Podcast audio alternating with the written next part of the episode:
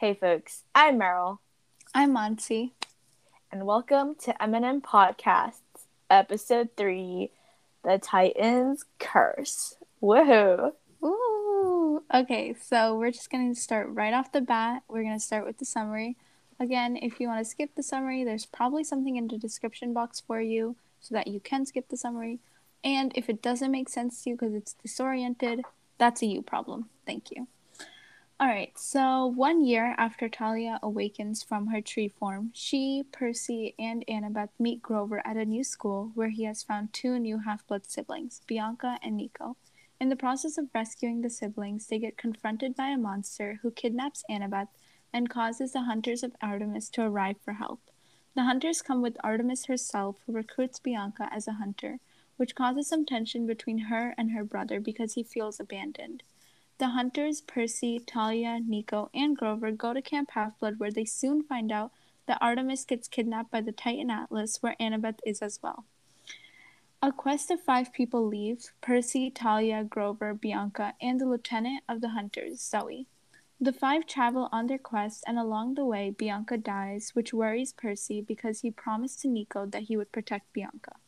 The four end up at the garden in San Francisco where the Hesperides live to save Artemis and Annabeth. When they reach there, they see Artemis is holding the sky up in Atlas's place forcibly, so while the fight with Luke and Atlas happens, Percy holds the sky in place of Artemis. After, Atlas killed Zoe, who is his daughter, and Artemis honors her memory as a constellation. Thalia, Percy, Annabeth, and Grover return to Mount Olympus, where Thalia decides to become a hunter and takes Zoe's place as lieutenant. After Percy, Annabeth, and Grover reach Camp Half-Blood, Nico is distraught when Percy tells him that Bianca died. During this confrontation, Percy finds out Nico is the son of Hades, a son of the Big Three. Knowing that this could make him the child of the prophecy, Percy knows he has to keep the secret and only tells Annabeth and Grover. And that's the summary. Great job on the summary, Monty. Now let's get into the book. Yeah, so in the beginning of the book, what happens is when they meet Grover at this new school, Percy, Thalia, Grover, and Annabeth have to act nonchalant at a school dance. So you kind of see some different things here. First, you see like Percy has a little bit of an insecurity with Thalia because he feels like everybody's going to Thalia for answers instead of him now that she's back. And it's an interesting plot point because it goes back to Percy's longing to belong if he wasn't the one everyone turned to for answers, then what importance did he have? Was kind of the way that he thought about it. It's also cool how, like, throughout the book, you kind of see how the leadership between the two starts to even out. So that's interesting to me. Also, during this whole school dance scene, we see Percy and Annabeth and them having to dance together on the gym floor, trying to blend in. And the scene was really cute and mushy, and it was kind of funny that Annabeth was way more chill about dancing with Percy than Percy was. Like, Percy was just a nervous wreck. And he's completely flustered by her appearance, and that's really cute. Yeah, she describes it as like, oh, she's tall now. She's taller than him now, which I know you refuse to believe, but it, it's it's part of the book. It's canon. She's like, oh my god, she's taller than me now, and she's so pretty, and she has her long blonde hair is tumbling down her shoulder. Like he literally thinks those exact words an awkward, flustered Percy with like a middle school crush is so cute. It is cute. And then we meet Nico and Bianca, who are these two half bloods. And if you read the series, you know what Nico is like in the rest of the, the books, where he's kind of just really emo and like has a really I don't care, not I don't care, but he just has a very pessimistic acid attitude about life and the gods and like just anything in general. And it's mm-hmm. so odd to see in this book that he's so cheerful and excited about his little Olympus themed card game. I think it's called Mythomagic.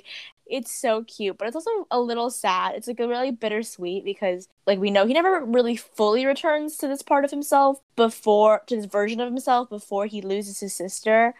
But I'm really excited to have his character in the books because he's very interesting and his personality is so complex and I love his character development. And also his attitude about life in the later ser- in the in the later parts of the book is very relatable. So, and I also think it's really cool how you can have an emo character, you can have a lot of angst in them, but with Nico, you know why he is the way he is and you and you get to Mhm. see that change which we'll talk more about once we approach the end of this book but yeah i just think it's interesting how nico's whole character is developed i guess the way nico sees life and the way he tries to distance himself from everyone you see that trope in a lot of different characters but you don't know why they are that way unlike with nico Yeah, with Nico, like you can just see it like happen throughout the book, which I think is a new take. Not like not like Riordan's the first person and only person to have ever done this, but I think it's a lot less common to have to see the character like become the way that they are. Now that we've once again applauded Rick Riordan's fantastic character development, let's move on with the plot. The hunters show up to save the day because um, when Percy is trying to defend Bianca and Nico from um, this really important monster in the story called Doctor Thorn, who is a manticore. All we remember about him is that he has two eyes. No, he has that he has two different colored. One eye is what was it? One eye is mm. blue. yeah one eye is blue one eye is brown and that's all we really remember Yeah, and then Doctor Thorn is getting shot at by the hunters, and Annabeth jumps on him as the hunters are shooting him because he's about to attack Thalia and Percy. So as Doctor Thorn falls off of the cliff and into the sea, Annabeth like kind of goes with him because she's on top of him. So Annabeth disappears, and Percy's like super sad. But he also like senses that Annabeth is still alive, which I think is really cool. Like she had, he has like this sixth sense about her because he's in love. that's so Uh, cute yeah, they're so cute. And anyways, my point about this was that the hunters are so cool. Like they show up to save the day is so epic. And I love the idea of the hunters because they're like girls who are sick of men that say young forever and they go around shooting arrows at, at like monsters and just like being really epic.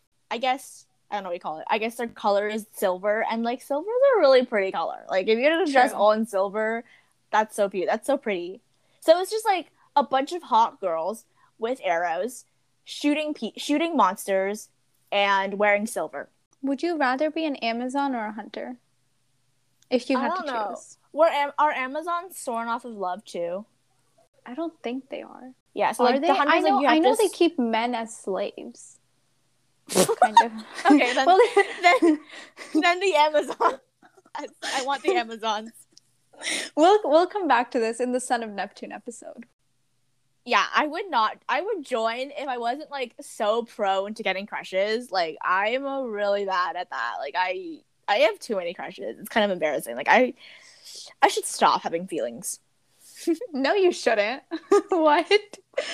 I feel. I know. And I'm just kidding. They're fun. Crushes are fun to have, but they're also like really, really distracting because like, you know, you're just like waiting there for them to contact you or like reply to one of your texts, and then like when they are in contact with you, like you can't like you're just like really distracted. So, I don't know. I think there's good and bad to both. One thing I've noticed is that most of the girls who do become hunters, they usually become a hunter because they were betrayed by a man or like a boy, which isn't any different. the male species, they were betrayed by the male species. Like Zoe, she was betrayed by Hercules. Thalia felt betrayed by Luke. So if boys were decent human beings, we really wouldn't need an eternal girls' club, as Percy calls them. Yeah, Percy's like so snarky about the hunters for like no genuine reason. Like it's only because he's mad that they take Bianca. But yes, the hunters don't like men, and Percy is a male person. And but like, can you blame them? Can you blame the hunters? No. Bianca mm-hmm. will literally have the time of her life with the hunters. And like the world has enough misogyny. Let let the hunters be misandrous, even it out a little bit. Like let them do that. Exactly. And the Amazons. Anyways, Thalia and Zoe also like don't like Zoe. By the way, is the lieutenant of the hunters. Like she's like the leader. She's been serving for like thousands and thousands of years uh, by Artemis's side. But anyways, Thalia and Zoe don't like each other, and I personally think Monty probably would disagree, but I think it has some real sexual tension there. That's just my opinion when I was reading. I was like, you know what? There's some gay stuff here. Um, I don't agree. gonna- Shut up. Nothing's gonna happen. you can't say that in Pride Month, Monty. That That's homophobic. not homophobic. Okay, listen. It's at the end. It's always like I shouldn't have argued with you. Like when she's dying, she's like, I shouldn't have argued with you. We could have been like sisters.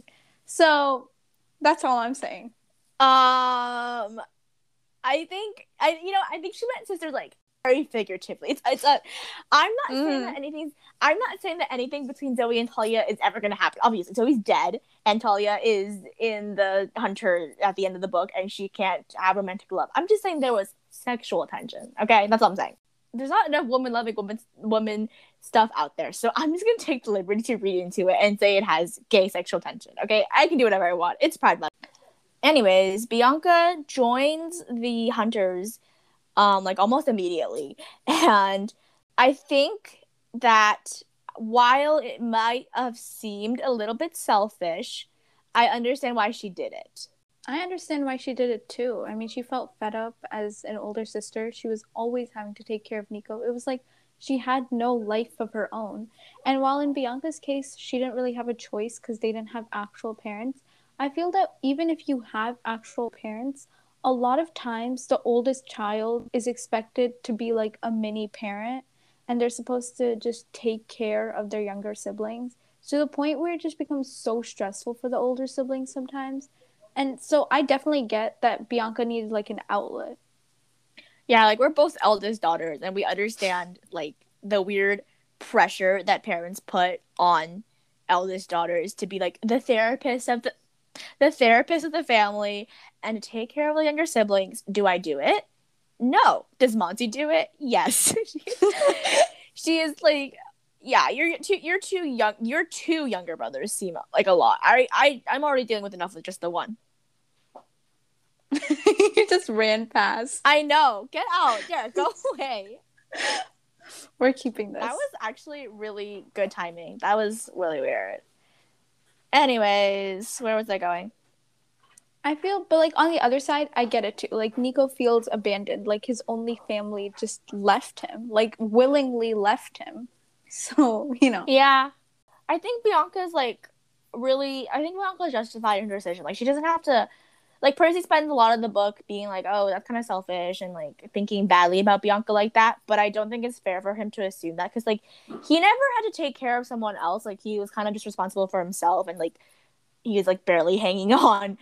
But with Percy, he's not completely insensitive to Bianca's decision because there's this part in the book, I don't remember where, but he does say that he understands why Bianca made the decision that she did because when he had to take care of Tyson, even for a little bit, he understood the pressure. So he gets where Bianca's coming from. But yeah, he does spend most of the book kind of like being like, that was selfish. You shouldn't have done it. It's one thing to think it, it's another thing to do it. Kind of Like at the beginning of the yeah, like especially when she first joins, he's like, "Oh, so you're just gonna leave?" What me?" is wrong with you? Yeah, he's like, "Oh, you're just gonna leave Nico." Like he doesn't say it out loud, but he thinks it a lot. But I just think, what was I gonna say? I just think that Bianca like really realizes that Nico will like be taken care of at Camp Half Blood, and they also like she also tells Percy specifically that she wouldn't have left Nico at camp if she hadn't met him. So I think I think she feels safer knowing that people like Percy who are very very not selfish, very willing to like willing to risk their own lives to protect their friends and like chosen family of demigods. Like she knows that because people like Percy are at the camp, Nico will be saved, and so she feels okay leaving him there and becoming a hunter. So I think her decision was it was it was considered. Also, Grover is so starstruck at Artemis and all the hunters, and it's so cute. He's like a middle school boy with a little with a crush, trying to follow them around and like help them. And he like camps outside of their um what was it? Yeah, he camps outside of their cabin uh, when they get to ha- Camp Half Blood, and the hunters are in cabin eight with Artemis. And Grover's just outside their cabin, and Percy calls him a stalker with hooves. It's so cute. Going back to Percy, there was a scene where Apollo he comes to pick up the hunters and like Thalia and Percy and everyone and take them to Camp Half Blood after Annabeth gets kidnapped, so like in the beginning of the book. And Thalia goes, Apollo's hot. And Percy goes, he's a sun god. That's not what I meant. and Percy's so clueless. Yeah, Thalia says that's not what I mean. He's such Percy's such a himbo, you know? Like he's he's just he has I don't even know his muscles at this point because he's like 14, but he does he's just he's just stupid. He's not even you know what, he's not even a himbo. He's a himbo minus the the imbo part, like minus the having muscles part. He's just an idiot. Yeah, he's just he's just clueless and oblivious. Yeah. But then also, um, since Apollo comes, like you get to see a little bit about their relationship between Apollo and Artemis because they Yeah. are twins, and he calls her like baby sister Because he's sister. annoying. Yeah. Yeah. but like I think it's kind of cute because like he likes annoying her, but like I don't know. I find the relationship kind of cute, like how annoyed Artemis is at Apollo and how how much Apollo cares for Artemis because later he helps them on their quest too because he's like, look, gods aren't supposed to interfere directly, but nobody messes with my baby sister. And I was like, that's that's cute. That's cute. Twins are cute. That's all. Yeah. And also, um, like in the action, at least one version of the Greek myths, Artemis was actually born first and helped her mom give birth to Apollo. So how's that for eldest daughter responsibility? Like, just come out of the womb first, and then help your help your mom give birth to your twin. Yes. Absolutely. I mean, they say that, like, Percy Jackson and the Greek gods, like, there's that whole thing that Percy Jackson explains Greek mythology. In there, he also says Artemis is older. So I think this book also acknowledges that, but Apollo just calls him baby sister to annoy her, even Yeah. though he's younger. He's just he's just like likes to have a sense of superiority. He like like ninety percent of all the male gods. He just has an ego. Anyways, everyone gets to Camp Half Blood, and then Percy has like a dream about um Annabeth and where she is. It's just so cute. He's dreaming about her. But anyways, Yeah, even um, Aphrodite's like, oh, you dream about her. Oh yeah. Later in the book, when Percy meets Aphrodite, she's just like such a fangirl. But we'll get to that. Anyways, um, here Percy dreams about Annabeth, and she he he realizes that she's like holding something up, which we later find out is the sky. Right? It's it's the sky, right? Yeah, the literal sky. Like you're holding up the sky. Uh, but Percy's stupid. He doesn't know anything about Greek mythology, so he doesn't he doesn't he doesn't connect the dots. Um, But yeah, it, Luke actually Luke is holding it first, and then when Percy's dream, Annabeth runs over and holds it for Luke because like he's about to die or something. Uh, and Percy, like what Percy dreams is real, like it's happening in real time. It's kind of like she kind of just like gets visions of what's happening. like all uh, demigods. Yeah. Honestly, I, I would hate that. I would hate going to bed, going to sleep if I knew that in my dreams, like weirdest, if I was gonna see my friends like suffering in my dreams. That's so yeah, no so wonder. bad. no wonder they're all like sleep deprived. Yeah, I I'm sleep deprived because I like staying up at night because it's the only time there's no expectations. But they're sleep deprived because their dreams are horrific. Yeah. Um, I keep forgetting we can't curse in this. Yeah, but like Luke allows Annabeth to hold up the sky for him, and he tricks her. Yeah. This is problematic.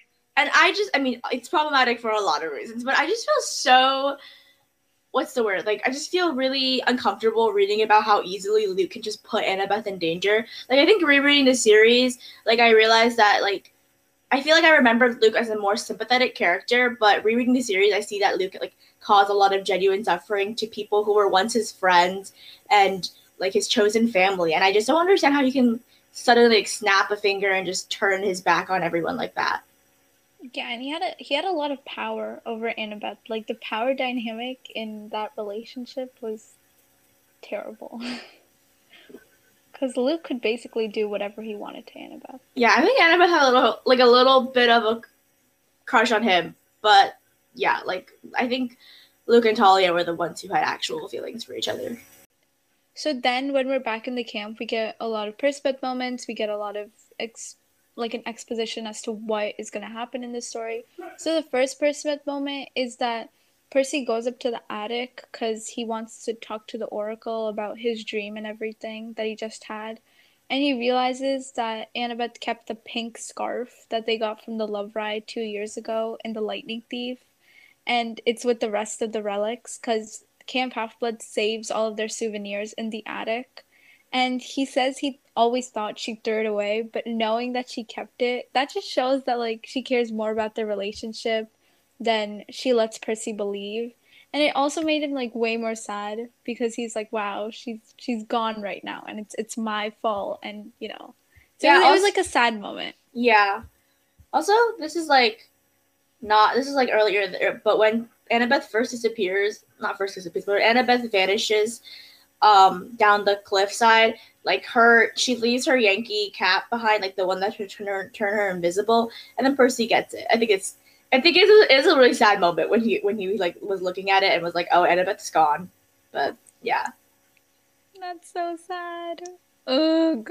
But Okay. also at the camp, um, you see a lot of the different, like you see the influence that the hunters have on the other campers. Like for example, they have a huge feud with like the Aphrodite cabin for obvious reasons, right? Like maidenhood versus love. So like Silena is who Silena is basically like the head counselor of the Aphrodite cabin and they're constantly arguing with each other and i think it's kind of funny but like at the same time i feel like they should just respect each other's choices and like be mature but it's so fun though it's Yeah, so fun to like- see that Yeah, I agree. I think they should. I think it's funny that like Silena goes like, oh, sh- so she's like, um, sh- the Aphrodite cabin doesn't usually participate in what was it, capture the flag, Mhm. but yeah, but then because, but then the Aphrodite cabin hears that oh, we're fighting. It's the hunters that we're we're having a contest with. They're like, yeah, let's go, let's go, we're in for let's it. beat them up like, yeah, I'll show them love is worthless. I love that. That's so cute. Also, during Capture the Flag, there's this fight between Thalia and Percy because they were on the same side and they were like co leaders, but they got into like a fight. And then they're like fighting with water and fighting with electricity. And it's so. Not electricity, like lightning. Like lightning, yeah. But like she gives him like an electric shock. Well, then- she the first two electric shocks that she gives him are unintentional, like not intended to be harmful. Like they were just um they're accidents. But then Percy like douses her in water and is like, "Yeah, I didn't mean to either." It's so cute. Oops. Their fight is so funny. It's just it's like a nice. It's very. It's like gives off big family reunion vibes. You know. Yeah, it's like a huge like cousin relationship. Like it's a very nice cousin relationship. And it's kind of like Poseidon and Zeus are fighting, but like not toxic because Poseidon and Zeus are kind of toxic, you know. Especially Zeus. Yeah, Zeus is just we we don't like Zeus. We've already established this. We just don't like Zeus. He's too much power. He's too big of an ego, and he's such he's too big of a misogynist. Yeah. Also, during this time, there's this part where he's like, um, Thalia calls Percy seaweed brain, and Percy thinks he's like, okay, it's all right when Annabeth says it, because But for some- yeah. But for But, some like, reason, when Thalia says it, it's not okay.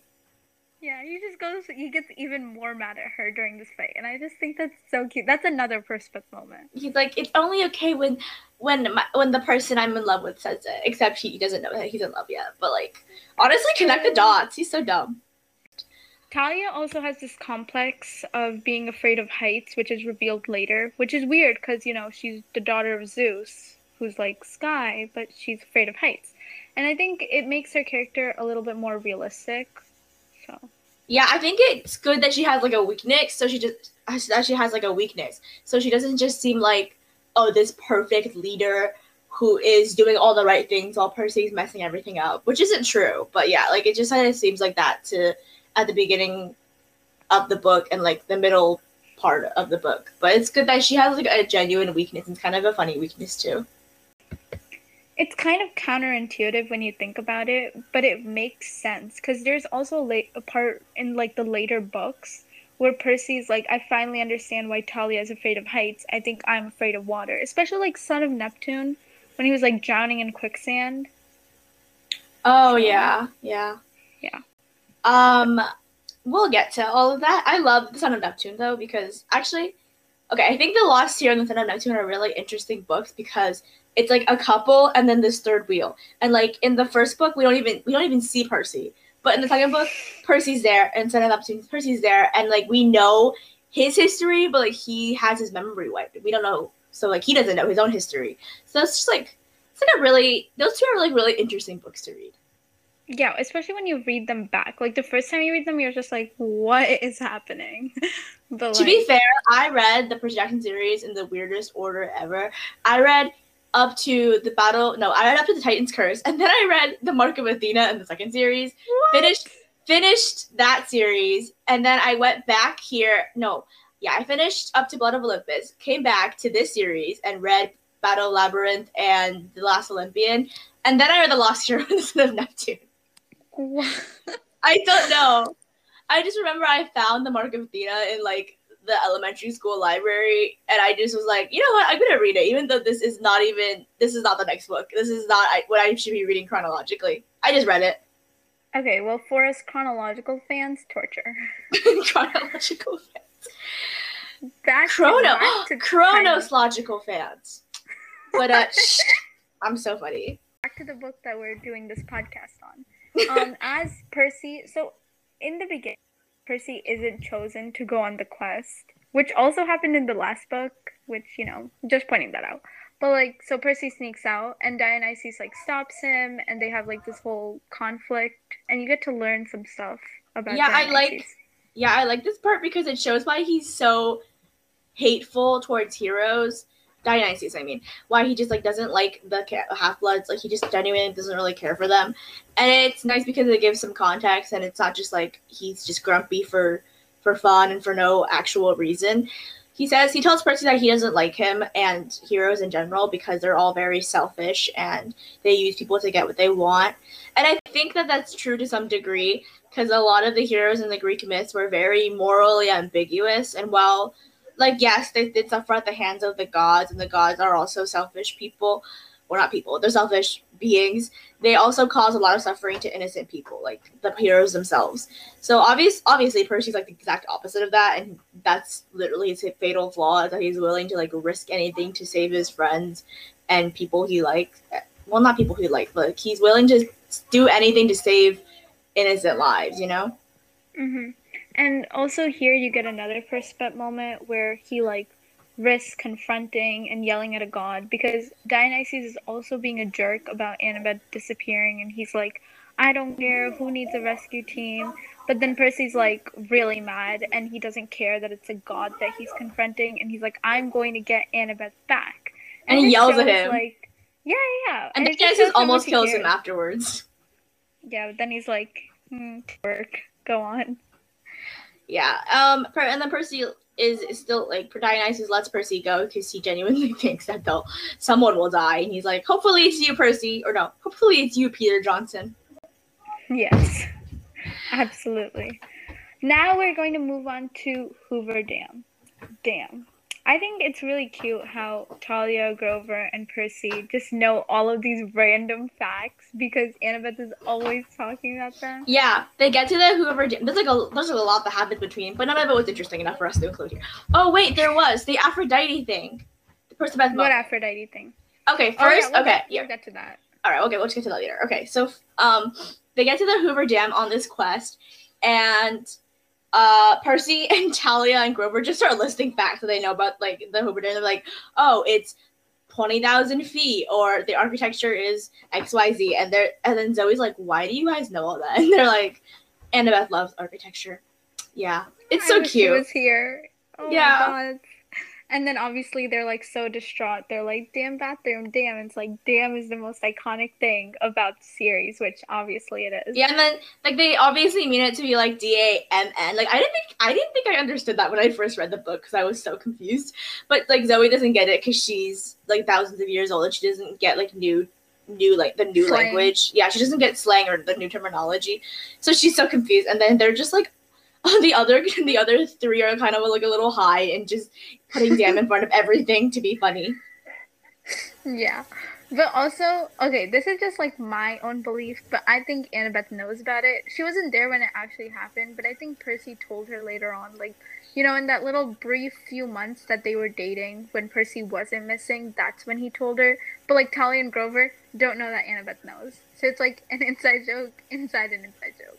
Okay, that's your own little head headcanon. Good for you. If you've ever read the books, I think you remember that Bianca died. You obviously know that Bianca dies in this book because then Nico enters into emo sad boy mood. Um, Uh, but anyways, and in the desert, Bianca is dying because she dies because she goes into the foot of this giant like um what would you call it, like a robot?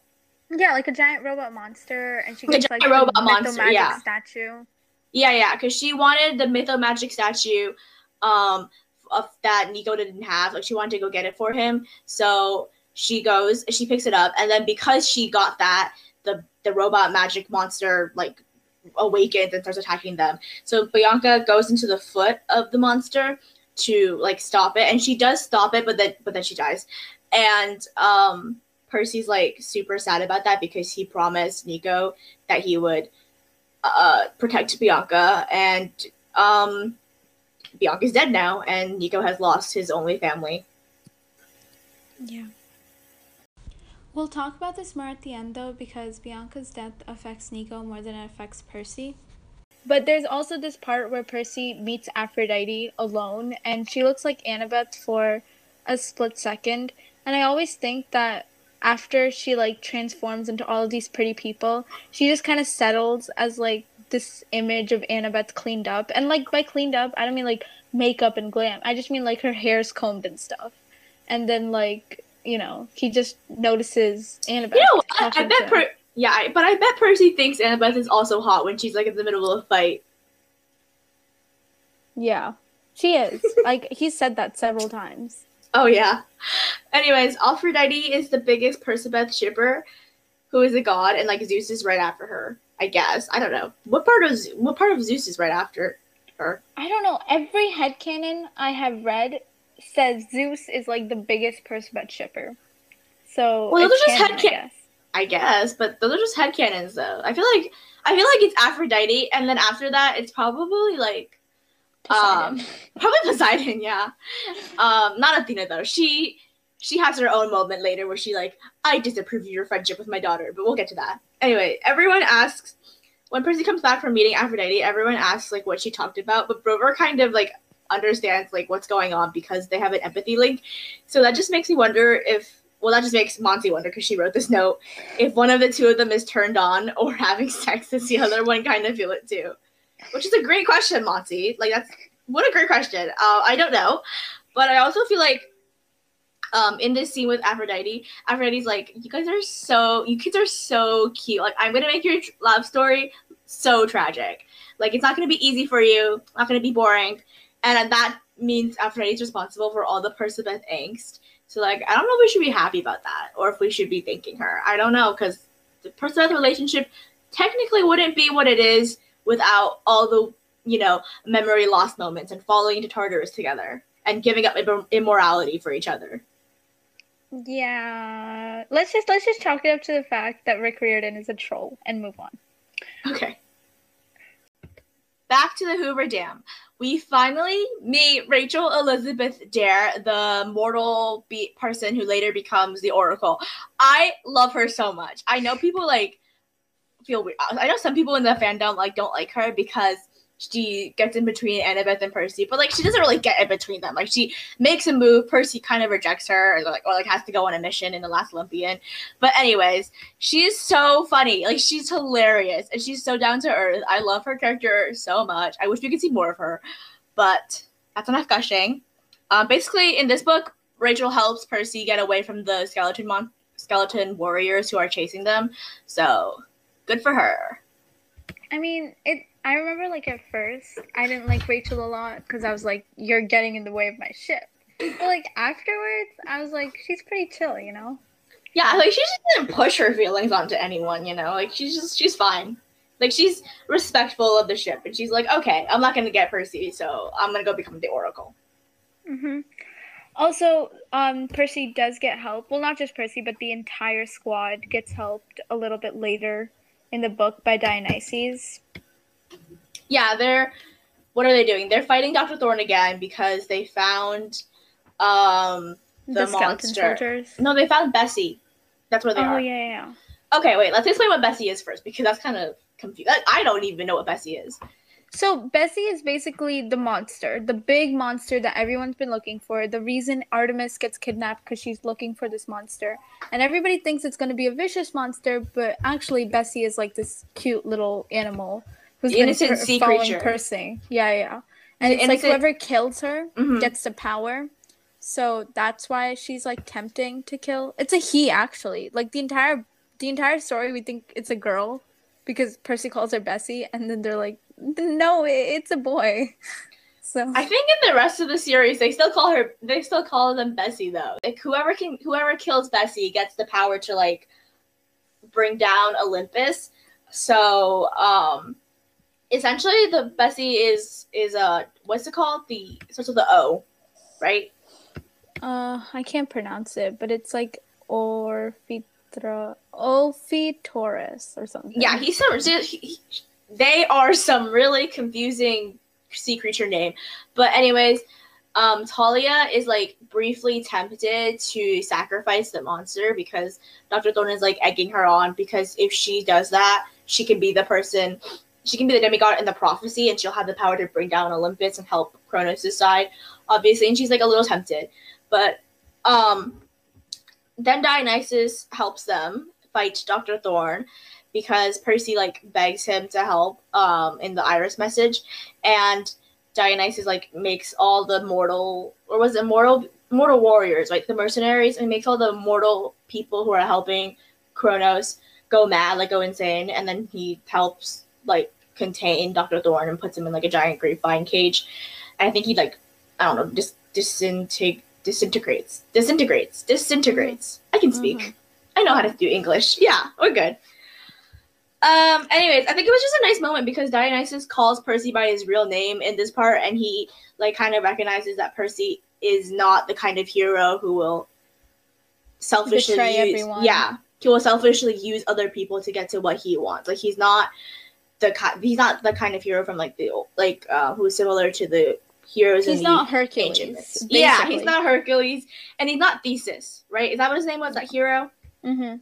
Yeah, there's this hero named Theseus from the older, um, like the actual ancient Greek myths, where he helps. He is helped by this like really nice, Princess uh, Arendre or something. yeah, princess. A drink. I we don't know how to we don't know how to pronounce Greek names. Don't ask us.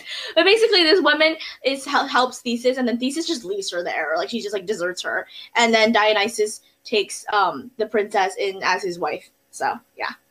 We'll But- talk more about that in the Battle of Labyrinth because that's like a thing in the next book. Because Oh, I don't remember that. Oh, okay. Yeah, yeah. yeah. But also, our point like, is. yeah. Oh, oh yeah, yeah. But our point is Percy. Um, Percy does not.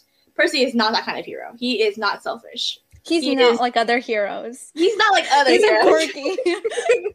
he's a quirky hero. He's unique. He has. He's special. He is literally the chosen one. Um. Yeah. So that's that. And And then we go to another Percabeth moment where, flash forward, they meet Annabeth's father, and like he helps them to, you know, rescue Annabeth. And I think it was a really nice moment because it humanizes Annabeth's family. Yeah, yeah. I think it's really helpful because we don't only see things from Annabeth's perspective, where like we see them as like um selfish people who have been making like decisions that are not that are harming Annabeth.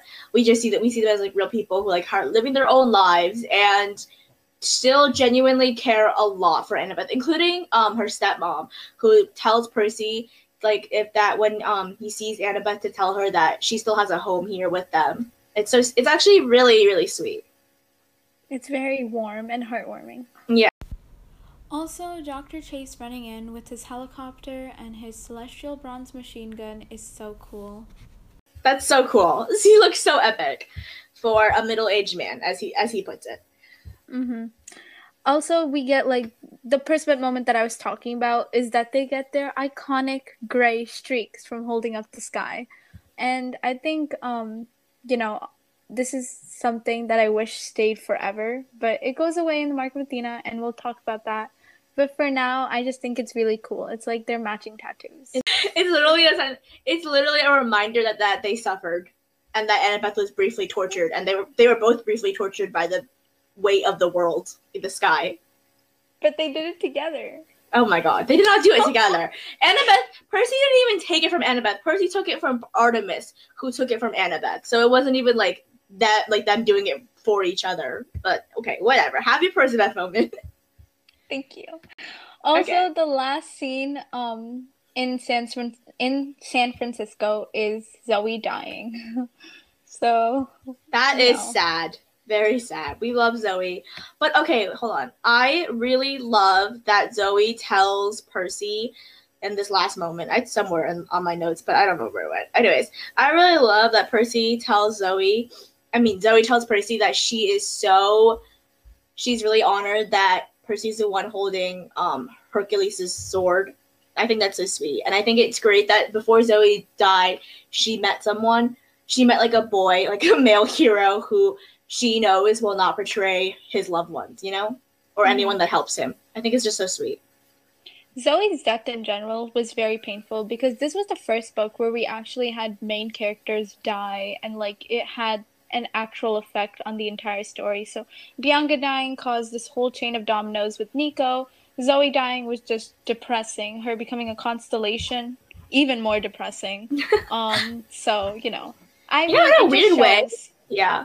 In a weird way, becoming a constellation is actually so sad because every time you look up at this night sky, you'll see that like the person that died. Like you'll remember that that person that you love has has died.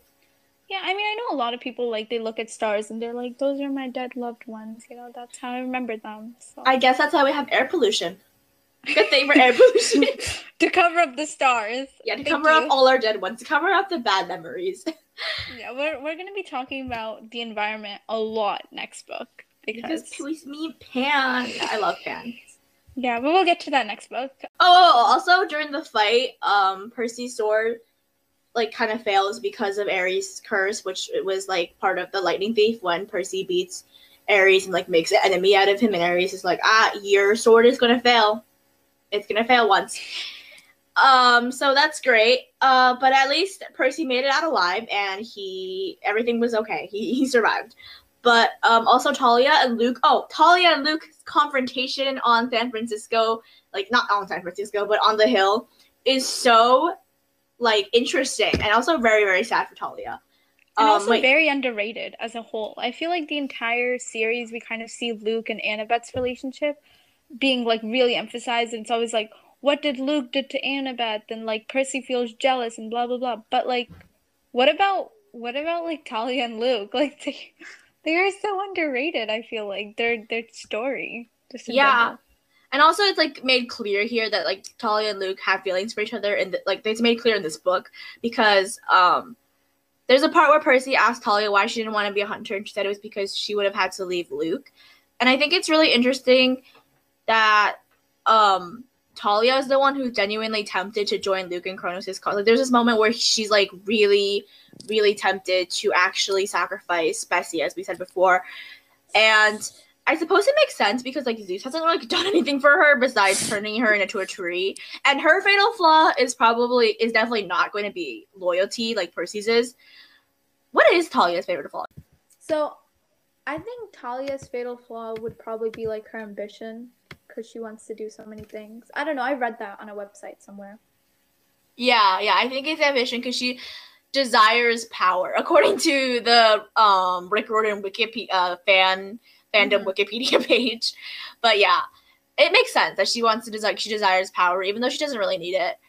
I think. daughter of Zeus who has a shield that can terrify her enemy. She's already a queen. Plus, she's a hunter. Well, she becomes a hunter later, like after. Like I think, I think becoming a hunter helps her in her ambition. You know, because she's like Mhm. chilling in in in moral in like essentially immorality and doesn't age at all. So I think she's I think becoming a hunter was a really good decision for her. Back to Thalia and Luke's um confrontation. I think it's really uh interesting that Thalia couldn't kill Luke. So Thalia and Luke are fighting like in a sword fight on the on the where Atlas is like holding up the world. Um speaking of which, that must suck. Like to get out of that and then have to go back to doing that for like millennia. That sucks. But yeah, that that just sounds painful.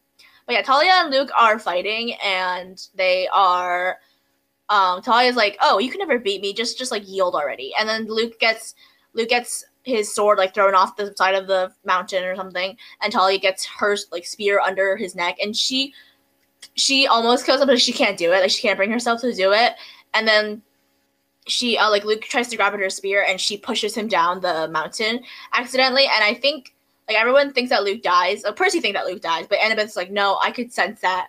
Um, I can sense that she didn't. And per- Percy's like, what do you mean? Like he fell down like literal like rocks. And Annabeth's like, just like how you could sense about me that I didn't die when I fell off the cliff, I can sense that about him. And Percy's like, was not happy about that comparison, which is like a kind of a cute jealous Percy moment. But yeah, I think with Luke, um, is it this moment that I'm just asking Monty, I'm asking you, um, is it that this moment that like we realize not realize, but like is this moment like Luke already went to the river Styx and like has invincibility? Right? That's, I think that's why he didn't die. Yeah, that could be the only possible explanation, but that's like pretty early on. I mean, it Yeah, I sense, think- like Nico is the one who proposes the idea, and he obviously needs time to figure out that all of this happened. Mm-hmm. So I think I think Luke goes to the river Styx like oh, before this to do this, and he knows that if he knew that he was so desperate for Thalia to be the one to sacrifice Bessie and like bring about the downfall of Olympus, because he knows that if Thalia doesn't agree to that, then he has to sacrifice his own body to be Kronos's like, well, uh, human body, I guess. Yeah, but I mean, it also would make sense that like Luke was able to hold up the sky too, because like let's be honest, men are less powerful. Artemis, Uh, you can't do it, Percy. You know, Annabeth could only do it because she was a queen and I'm a goddess. But what do you have? you can't do it. But I think I don't think Kronos is in Luke's bot Luke's body yet. I think No. Luke is still immortal. Yeah, I think Luke is still mortal. Not well, he's not. He's invincible and he's more. He's still mortal here. He's not Kronos. Kronos hasn't entered his body yet. But I think later, um, I think Luke is so desperate, like I just said, for Thalia to join because if Thalia didn't do that, then he would have to use Kronos would have to use his body, and he didn't want to do that. Like he didn't want to subject himself to that. But like he would be forced Plus, he's spending all of this time fighting against Annabeth and Grover. You know, having Thalia on his side would help, like emotionally, I guess. That's true. Anyways, um, also the part where Zoe dies, I think it's really nice that Thalia has this moment where she's like, um, You when were Zoe's like, well, yeah, Thalia's like, we we were right about men. Like, I should we shouldn't have been fighting so much.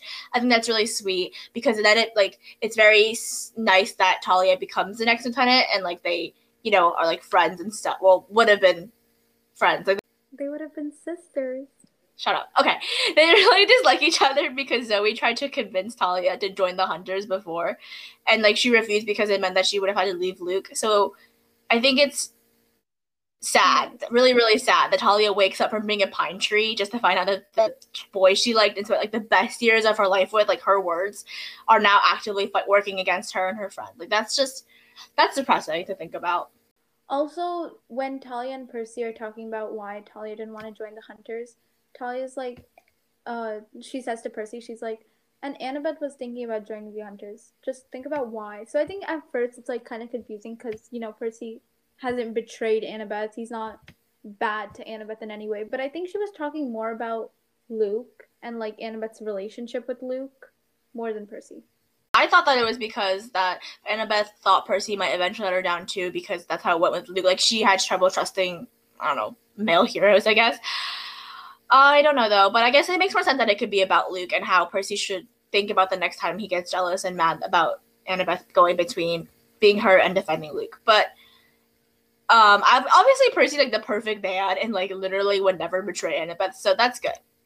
That's great. And I think it's nice that Zoe gets closure about Hercules hurting her because Percy's holding Hercules' um sword, like we said before. One more thing, we talk about like major character deaths in this book, but I think there's like such a comfort in knowing that these souls will go to the underworld. Like, they're not like dead, dead. Like they are dead, but they're not like eliminated, wiped off the earth. They're going to go to the underworld and probably the Elysian Fields because they were like really brave heroes. And I hope Zoe and Bianca are happy there. Yes, of course, Darren. They get like rebirth and everything. Yep. All right, so back to Olympus, we get to see how the gods evaluate what the heroes have done, which really they have no right to do because they just saved everyone. But Yeah, whatever. it's Yeah, it's really annoying how ungrateful the gods are for like the heroes who are literally helping them like on their side, and they just have like no respect for that or any like they don't don't feel obligated to give them any sort of reward. And instead, they're sitting there debating about like, oh, should we kill Percy? Should we kill Thalia? Should we do that? That that's the reward. Death, being being able to be alive. That's that's the reward. That's their reward. But I also think it's okay. I think it's really important that they did keep them alive, and like also, um, Artemis offers Thalia, what's it called, the lieutenant position, um, Oh, in the Hunters. like there's uh like there's internships. It's huntership. That's cooler in my head. Okay, that's funny. Um, where was I? What was I talking about? I just I can't remember. My brain is Uh, so. Thalia becomes a right now. lieutenant. Oh yeah, yeah. Thalia becomes a lieutenant. I think it's nice that there's like these rewards. Okay, Artemis gives Thalia that you know honor position, and I don't know. I don't really know what Percy gets. I don't know. I guess he gets to keep living, but I think it's really important that the gods, um, the Olympian gods, are rewarding the heroes because it establishes that yes, the gods are morally very, very morally ambiguous, and they do a lot of ethically questionable things and just down sometimes sometimes just downright evil thing. not evil but like lack yeah questionable things and like they just try they show a lot of disregard for mortals and their the heroes that are helping them. But at the same time like they are the clear good side because they're help because they in the end they do reward the heroes. And it shows that they're different from the titans importantly. And also that okay it's also important that they spare bessie's life because they're about to kill them. They're about to kill the sea creature Bessie and Percy's like, no, don't do it because you can't you can't do that. That's just that's an innocent life. Like we can't kill an innocent person just because of not person, but we can't kill an innocent being just because of the power that it might Their hold. death would cause. Yeah, we can't just we can't just go around doing that. Otherwise, we're not different from the Titans. And the gods like understand that, and they vote to not kill. Well, they vote majority vote to not kill Bessie or Percy. Um, so I think it's just really important to establish that. Yeah, it is, it is. We are supposed to be on the god side, and we're not supposed. We don't need to sympathize with the Titans at all. Yeah, and it shows that we're not just on the god side because we're, you know, well, not we, but like because the demigods are their children. Because Yeah, like it's genuinely better. yeah, like it shows that Percy, like we're not just on the god side because we know we're telling we're seeing the story through Percy's perspective. Like if we, yeah, Yeah. and also in a weird way, it's kind of like between a rock and a hard place. Like gods are the lesser of the two evils. Like they're not, I don't know, they're not evil, but they're just very, they're just very yeah, they're like they're like chaotic neutral. Like if you on the on like the moral alignment chart, they're like chaotic neutral, and then the evil no, they're like lawful neutral, and then the Titans are chaotic evil. So pick Yeah. one. Yeah. But also during this time, there's like they have like music, and Mount Olympus is magical, obviously. So the They have, like, this big party, yeah. To be, like They have this giant party. Yeah, you you pick the music. So Annabeth and Percy kind of dance to like what they think is like a slow dance, kind of, but not too slow. And they talk about their gray streaks. Well, not talk about, but like Annabeth, you know, looks at the gray streak and she's like, you know, these exist now. And Percy, really mature conversation. Yeah, Percy asks Annabeth out to dance. He's like, I think I owe you a dance because they were interrupted at the middle school dance at Westover, um, really, really early in the book. Uh, it's so cute. He's like, oh, so cute. And then um, Athena comes up to um, Percy later, and she's like, I don't approve of your friendship with my daughter. And I think it was just totally unnecessary to say that. Like, calm down. Like, you just. She tells Percy right before saying that that her fatal flaw is that he would sacrifice the world to save a friend. So doesn't that mean that he'll just be like really loyal to Annabeth? Like, calm down. Yeah, I mean, actually, she said that before because I remember Yeah. like, when Percy was talking with Annabeth. Annabeth was like, "What did my mom say to you?" And he was like, "Ah, nothing." Just that she doesn't like me. so you know. Yeah, I just yeah, it's kind of funny though. I would do agree that it's a little funny that and Athena's disapproval disapproving of Percy. Also, in page on page two hundred and two, there's like this really small moment where they're all sitting in like the you know how they sit in like the ping pong table and have like meetings there Camp Half Blood. Yeah. Yeah, yeah. So like someone was like, "Yeah, Percy saved Annabeth," and then Annabeth smiled at him gratefully, and then he like looked away and blushing, just like another nervous Percy moment. He has Ugh. so much in this book. Awkward Percy is so cute. I love ship dynamics where the girl is like slightly less flustered than the guy. It's just so Mhm. cute. Because we see too much of the guy being all cool and suave and like somehow knows all the right lines and all the right moves. It's just nice that Annabeth and Percy are awkward together, but Annabeth is slightly less awkward. Let's talk about Paul and Sally. Oh my god, Paul is in this book. We see him when Percy sends an iris message to Mhm. uh, to Sally, and um, Paul is like in the live. They're like the two of them are in the living room together, laughing. Oh, so cute! So cute. And I, I love Paul so much. together. They like you know Paul really treats Sally like the queen she is.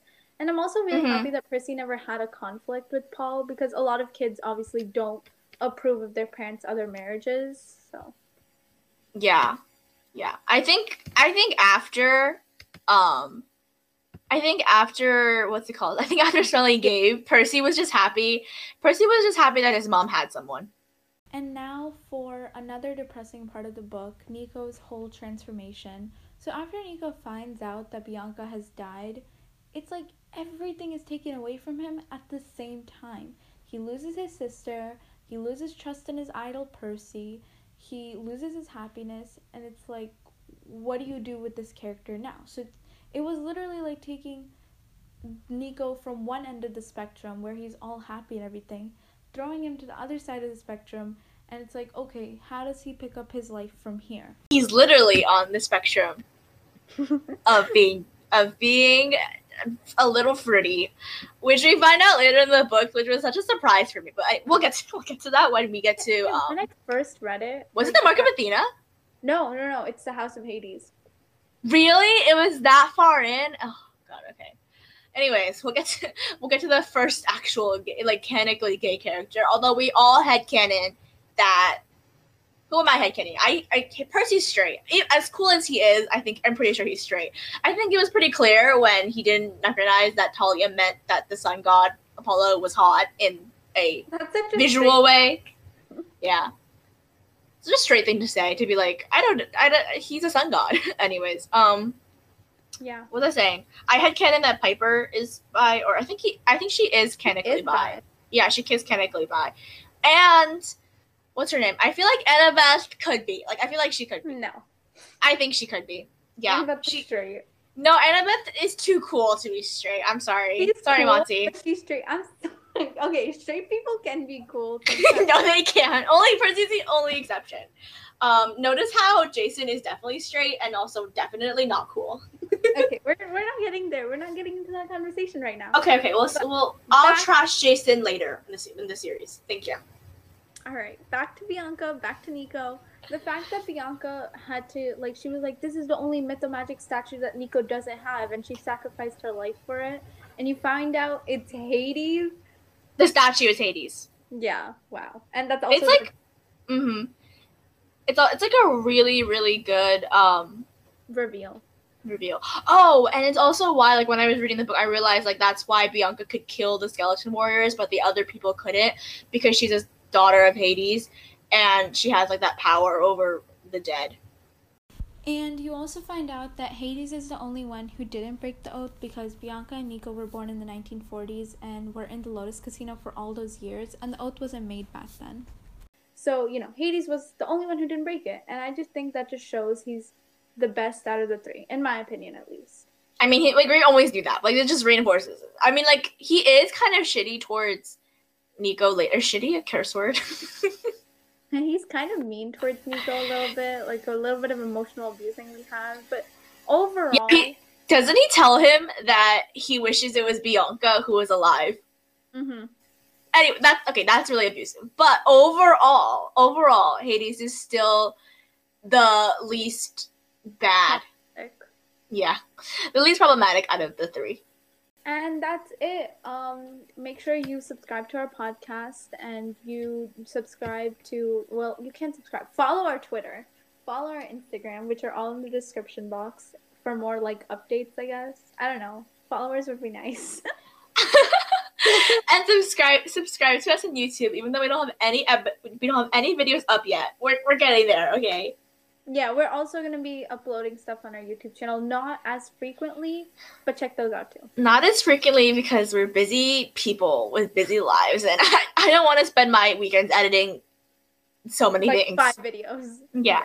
Also, also, um, I think as of well, it's it's it's it's in the other podcast descriptions too. But um, in this podcast episode description, the creator um who of the of our cover art is Link So go check her out. She's really cool. My friend made it, and she's very good artist. All right, and that's it. We'll see you guys next time. Bye, folks. Bye, loves.